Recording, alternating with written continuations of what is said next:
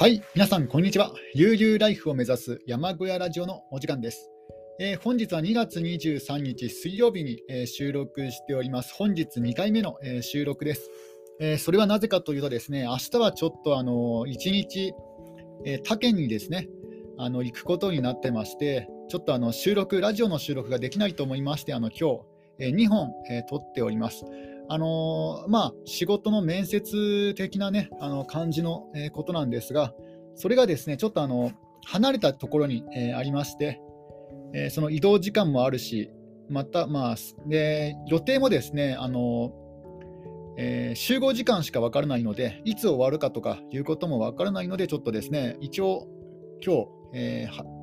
明日の分も、えー収録したいと思います。で、えー今日の朝にですね、あの収録したラジオで、あの今日はジョギングに行ってきますっていうね、あの宣言をしたんですが、えー結果ですね、あのジョギングに行ってきました。あの途中までは全然雪がですねなかったんですが、いや途中から一気にですね、まあ、あの山道ですので、一気にあの雪がですねあの降り出して、で途中あの車の轍があったんですが、ところ途中でですねその車の轍も、えーなくなっていて、まあ、つまりあのいつもその山道を利用している、まあ、軽トラックのドライバーさんもですね、まあ、いよいよ、えー積雪が厚くなっていたので、えー諦めたんじゃないかなと思います。途中でなんか U ターンした跡がありました。えーだからですね、地元の人でさええー行かないぐらいな 4WD の軽トラでも、えー登れないような積雪になってました。えー一番深いところではですね、あの膝ぐらいまで、えー雪がありまして、でその時はですねあの長靴で行くって言ってたんですけども、あの長靴だとちょっとあの歩きにくいと思って、えーいつも通りのトレッキングシューズに履き替えたんですね、履き替えたっていうか、トレッキングシューズで行ったんですね。で、まあ、雪自体の質がですね、まあ、硬くてザクザクしていたので、まあ、なんとかですね、あの靴の中にまでたくさん入り込むような、そういったあの雪ではなくて、えーまあ、トレッキングシューズでも、ね、その膝ぐらいまである積雪でも普通、うん歩ける感じではあったんですね。ところがですね、あのなんだかんだ言って2倍、いつもの2倍ぐらい時間かかりましたね。あのいつも40分かかるんですよ、あのジョギングに。で、今回はですね、もう走ることもできないので、えー普通に歩いて行ったんですが、えーまあ、その歩くだけでも、時間がかかるんですが、さらにですね、あの雪深いところを歩くので、余計に時間かかって、でさらにその、えー疲れ、疲労度もですね、あの普段以上にたまりますので、結果、2倍の時間をかけて、でなおかつですね、あの2倍の労力が必要になりますので、雪の中の、えーね、ウォーキング、ジョギング、ウォーキングというのは。なので、2倍の時間と2倍の労力で合計4倍疲れましたね。今回が一番疲れた、疲れました。まあ、そんなことをですね、まあ、やってきた、えーわけです。えーではですね、あのちょっと明日の分の、えー八甲田山から帰ってきた男の、えー要約を、えーしていきたいと思います。えー前回、あのー八甲田山雪中行軍の、えー福島泰造大尉のですね、あの月収を、ね、あのお伝えしたんですけども、まあ、28万円、28万5千円だと。えーただですね、これはあのえー当時の物価に換算すると、まあ、このぐらいかもしれないという、あくまでですね、あのーその物価基準で考えた金額でし金額でしてで、インターネットのサイトによっては、その当時の1円は、えー今の3800円であったという、ね、あのそういった情報もありますので、えーその場合は、その場合はですね、あのまた金額が変わってきまして、えー福島さんの月収、え当時の月収、えー月に換算すると75円なんですが、この75円、えーかける、ね、1円が2万円だった場合はですね、ちょっと待ってください。えー75円かける2倍、150万円のわけないですよね。さすがに150万円でお金に困るってことはないと思いますので、だから、さすがに28万5千円は、あのー福島さんのね、あの出生具合を考えると、ちょっと低いかなと思いますので、まあ、おそらく30万、40万、50万ぐらいになるんじゃないかなと思います。ちょっとね、あの当時の金額換算がなかなか難しいんですよね、明治の金額と。あのなぜかというと、あの庶民の1円とその軍人の一円という感覚がなんか違うんですよ、全然違うんですよ。だからなかなかこれ難しいね、あの難しいんですね。で、えー、じゃあ続きまして、えー、福島泰造さんはですね、あの歩兵第4旅団副官として、青森連隊山口隊遭難の、えー、事後処理にも、えー、当たりました。えー、青森連隊第一大隊長、玉野木に設置された捜索本部の、えー、前衛司令司令官を務め務めた、えー、木村少佐の、えー、福島泰造さんに宛てた、えー、書簡が保存されております、えー。封筒に裏書きされた日付を見ると、5月29日であったと。え、これはですね、あのー、八甲田山雪中行軍であの遭難した遺体が発見された、すべての遺体が発見された、えー、翌日であったということです。えー、友安少将を旅団長とする歩兵第4旅団司令部は、青森、弘前両連隊を指導し、監督する機関機関で、えー、福島さんは、え、旅団長に代わり、その職権を代行できる、え、立場にありました。えー、法書配布、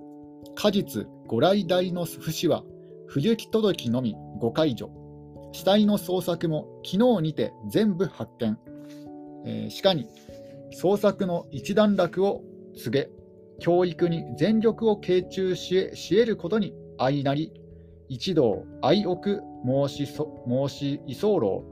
閣下に仰せられてもご満足のご自を御事と推察す。ご内寺の件継承、船舶も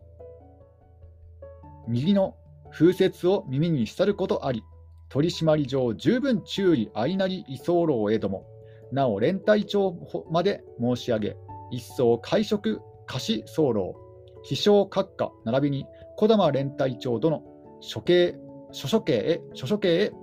ご助ご助に可燃ご法制願い上げ候太り貸し早々敬具でありますね。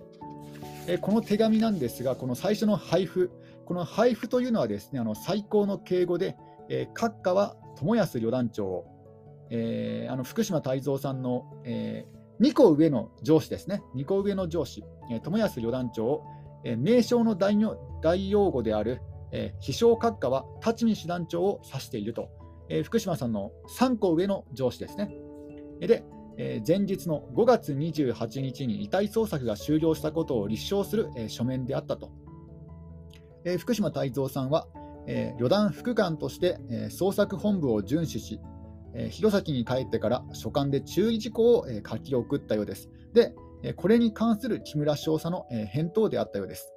で、継承というのは、え、慎んで承るという、え、ご内示の件というのは、え、どのようなことなのだろうと、そういう意味です。で、えー、捜索本部を遵守した折か、あるいは、えー、弘前に帰ってから送ってきた、えー、書簡か、えー、福島泰造さんは何か指摘したのであろうか、ね、そういうことに関する返信であったんですね。あの船舶も右の風雪を耳にしたりしたることあり、取締り上十分注意相なり居候へとも、当連隊長まで申し上げと、えー、ありますので、これは青森連隊の遭難に関わるあまりね、良くない、えー、噂が流れていたのかもしれないと。なので、えー、一層ですね、戒めて、えーまあ、慎まなければならないというね、あのまあ、そういうことだったということですね。ちょっとここでドリンクを飲みますね。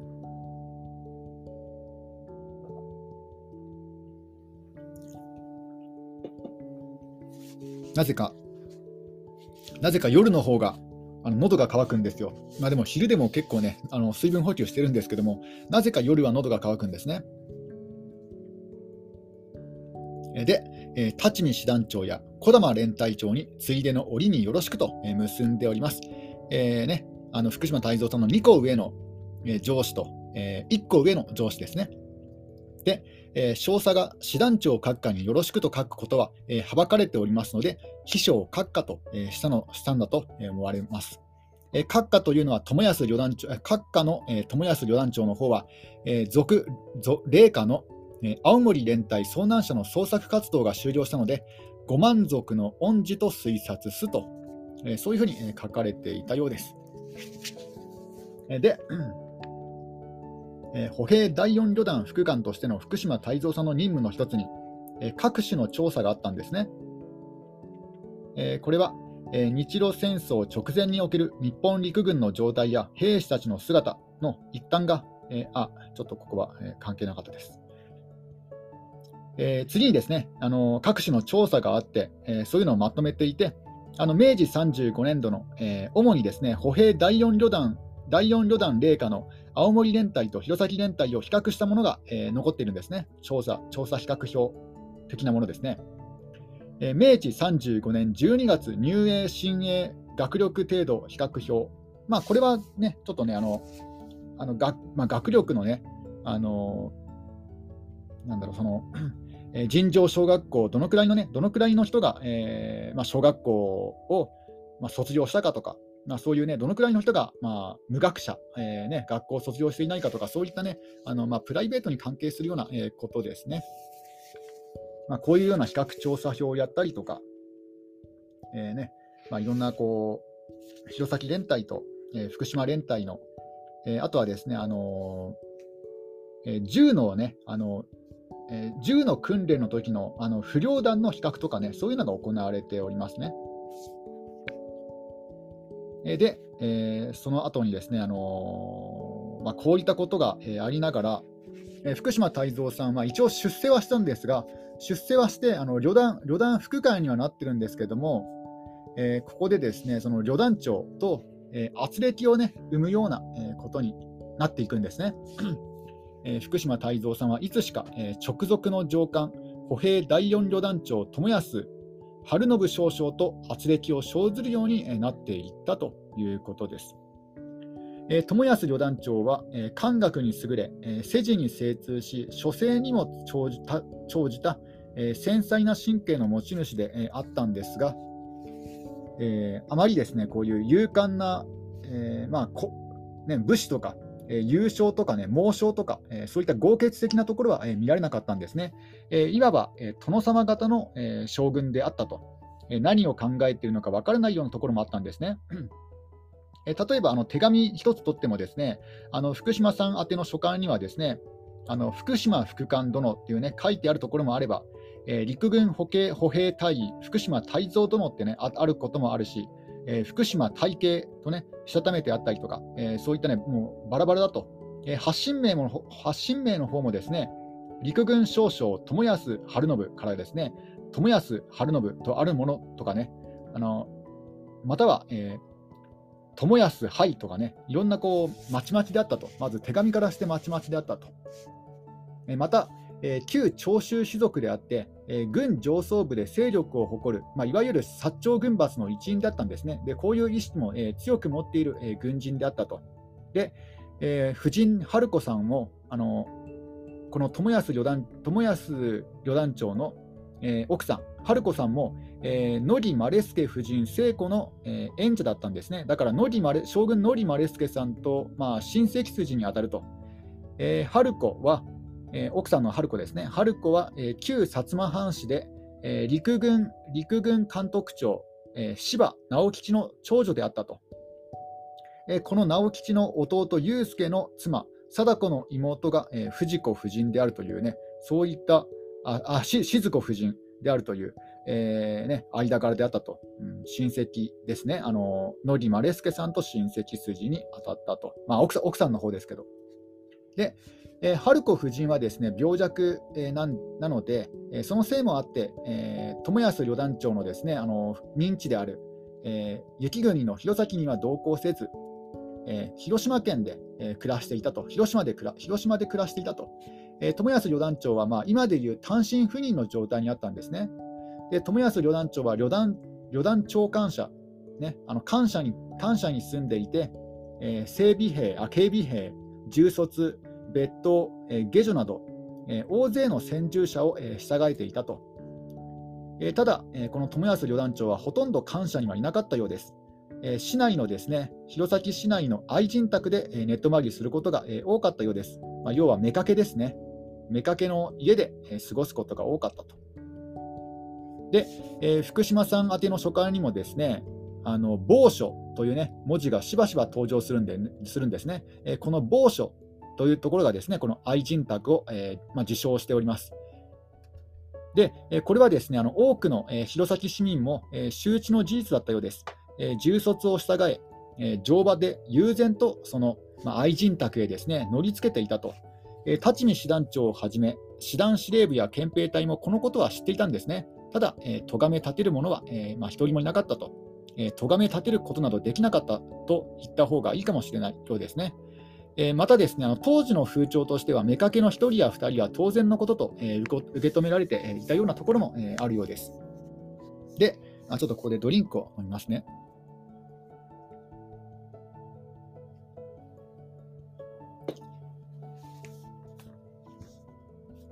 えー、友友安旅団長もですねあの奥さんと同じように体が弱くて、えー、福島泰造さんが副官になってから、えー、しばらく経った明治35年10月から半年ほど休暇を取ってるんですね。で、えー、広島の春子夫人のもとで、え療養しております。で、これ、えどういう、ね、病気だったかははっきりしていないんですね。なぜかというと、えこの友安友安旅団長、陸軍病院にも入院していなければ、え軍医の治療を受けたという連絡もなかったんですね。えただただ、え健康が優れず、え自宅療自宅静養をしていたといった、まあ、まあ、大したね、大したことではなかったんじゃないかなと思います。体は弱いとはいえ。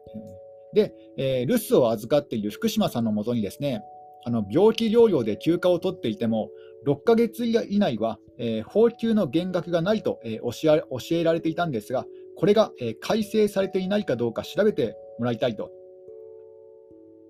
えー、某大佐が長期休暇を取った例がある。えー、本月中本月分の放給も広島に送ってもらいたいといった。えそういった頼りがですね、まあ、次々に、え届いたようです。まあ、要はですね、あの6ヶ月間休んでも、まあ、長期休んでも、まあ、減額、あの減俸はないと教えられていたけども、まあ、そこのところはですね、あのそういう制度は、まあ、あの変更されていないかと、改正されていないかっていうね、そういうことを尋ねてきたと。えー、まあ、そういうね、あの連連絡が、えー、次々とね、あの頼りで、えー、手紙で届いたということですね。で、えこの、えー、ね、あの療養が終わって、えー、出発するときになったんですね、まあ、帰ってくるときになって、えー、奥さんがですね4、5日前から発熱39度のため、もうしばらくですねあの様子を見てから帰任すると言って、えー、よこしたこともあったんですね。だからもう、え、約束のですねあの休みは、え、消化した消化したんですが、えなね、あの奥さんがあ、妻が体調不良なので、え、もう少し様子を見てから帰ると。でこれはですねあのえー、休暇が長期にわたっているんですね。えー、歩兵第4旅団長の臨時代行者を置くわけにもいかないし、あの旅団長を補佐をする、えー、高級副官として、え、福島泰造さんは気苦労がですね結構募っていったようですで。処理しなければならないことも多かったんですね。で場合によっては、え、広島の友安旅団長の指示を仰がなければ、え、ならないこともあったんです。まあ、上司のね、直属の上司であるので。で、えー、福島さんと友安旅団長の圧力がですねだんだんだんだん高まっていったようです。で、えー、友安旅団長が弘前に帰任した明治36年春頃からこういうね圧力が、ね、にわかに高まっていったようですね。で、えー、しかもそれだけではなくてですねあの福島泰造さんの家がありまして、まあ、これ借家なんですが福島泰造さんの家があって、まあ、道が1本あって道を隔てて相向かいにですね旅団長官車があるんですね。で、それぞれ重卒も、えー、馬長もいると。で、主のことはですね互いに手に取るように分かっていたんですね。だから、相向かいが、あの福島泰造さんの家の相向かいが、まあ、直属の上司で、あのサボリマの、えー、友安旅団長の、えー、感謝であったと。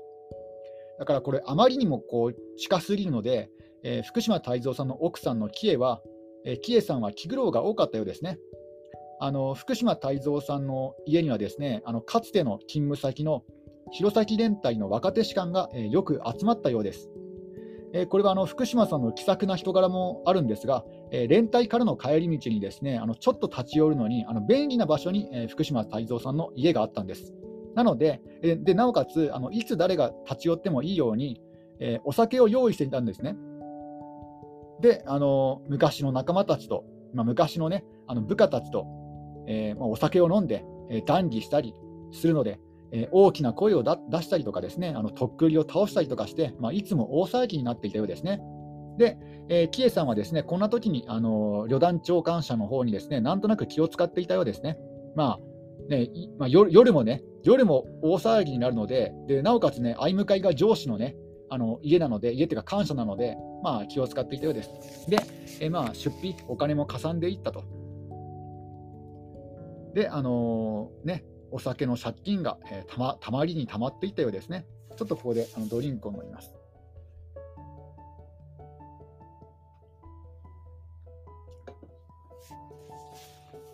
えー、友安旅団長は弘前に帰任したものの、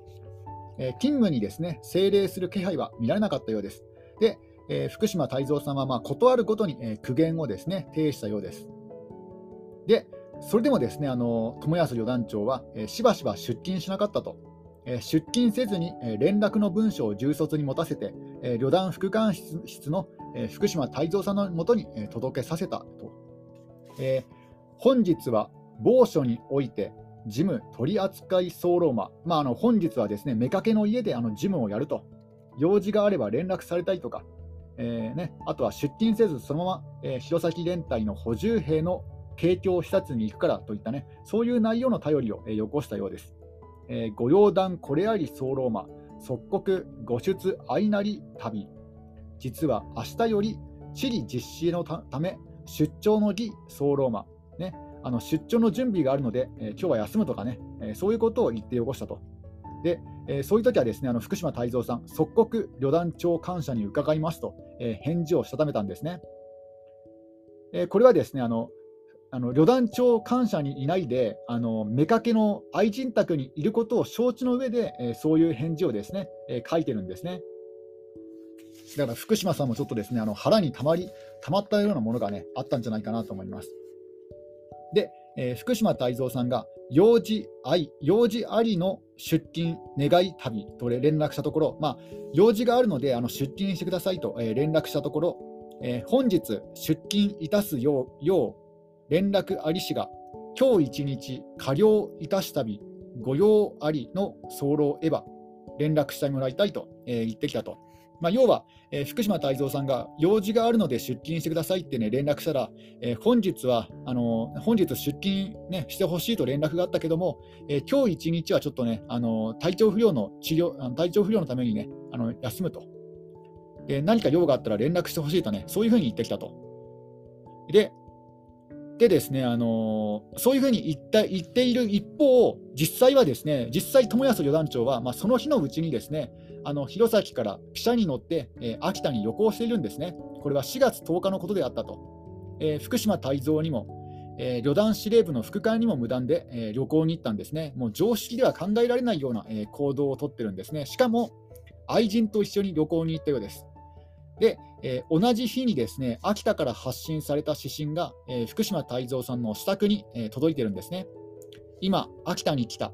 16、7日ごろ帰る、よろしく頼むというですね、まあ、身勝手な、ね、内容だったようです。で、このよろしく頼むというのは、えー、官費出張にしてもらいたいという意味ですね。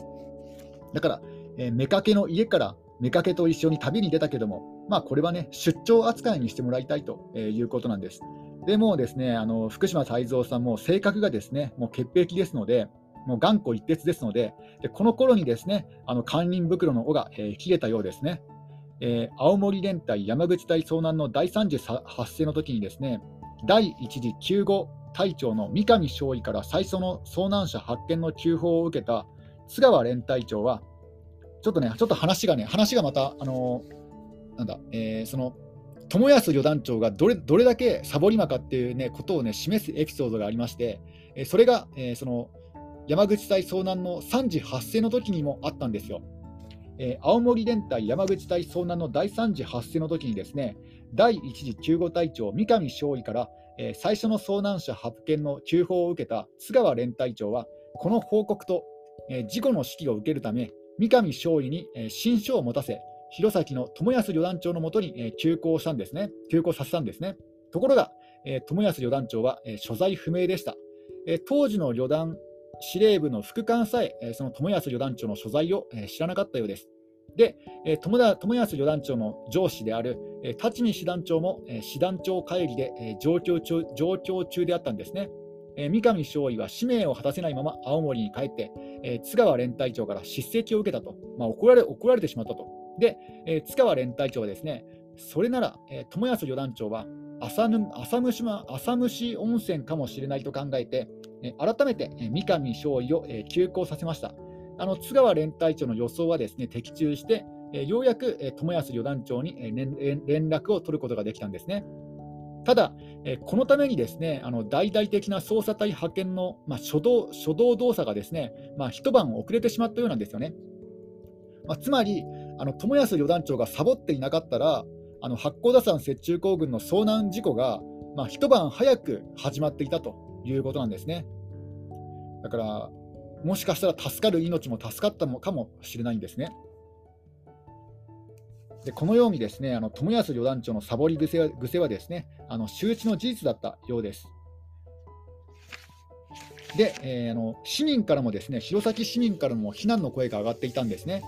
えー、友安旅団長自身もあの市民に馬鹿にされたから、えー、約束してあった市民の会合には出席しないと、えー、連絡文で福島泰造さんのところに言ってよこしたことも、えあるんですね。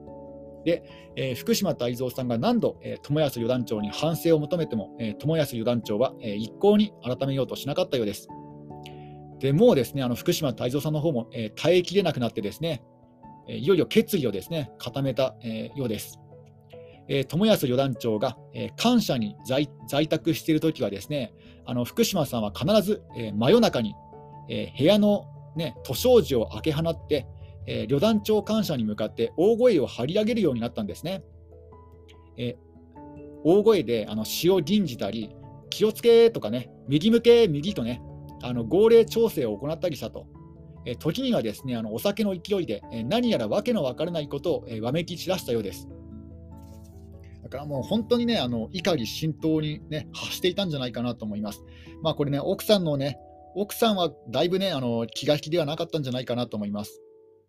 えー、ある日ですね、友安旅団長が、えー、某所、まあ、妾の家からですね、そのまま銃殺を従えて出てきて、えー、近くの川で魚釣りを、えー、楽しんでいたんですね。そこへ、えー、福島泰造さんが馬で乗りつけて、えー、川岸の木に、えー、馬の手綱をつなぎ止めて、えー、何やら探し物をしている様子だったんですね。えー、しばらくすると、えー、福島泰造さんは大きな石を抱えてきたと。で、旅団長のそばに、えー、ずかずか近づいていって、そして石をですね、あの高く持ち上げて、友安旅団長の釣り糸の近くの水面にですね、えー、勢いよく、えー、石を石をですね投げ込んだと。で福島泰造さんはそのまま、えー、旅団長にはですね一言も挨拶せず、えー、馬に乗って、えー、立ち去ったと、えー、そういうことが、そういうこともね、あったんですね。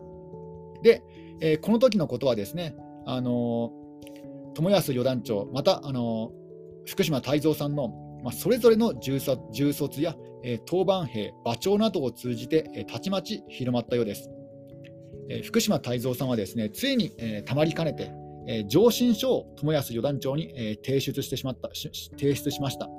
まあ、あのどのような内容のものであったかは、え現在不明であります。えー、福島泰造さんはですねこういう書類を作るときは、まあ、決まって、えー、控えをですね取っておくんですが、え、この上申書の場合は、えまだ控えはですねこれまで発見は、えされておりません。ただですね、まあ、前後のいきさつから考えて、まあ、友安旅団長と、あ友安旅団長のですね、まあそのまあ、プライベートもあるし、またはですね公私公私混合混同の、え、そういった姿勢をですね諌めたものと、え、思われております。で、え、この上申書がですねあの友安旅団長と福島泰造さんの、え、全面的な衝突へと発展していったようです。ちょっとここでドリンクを飲みますね。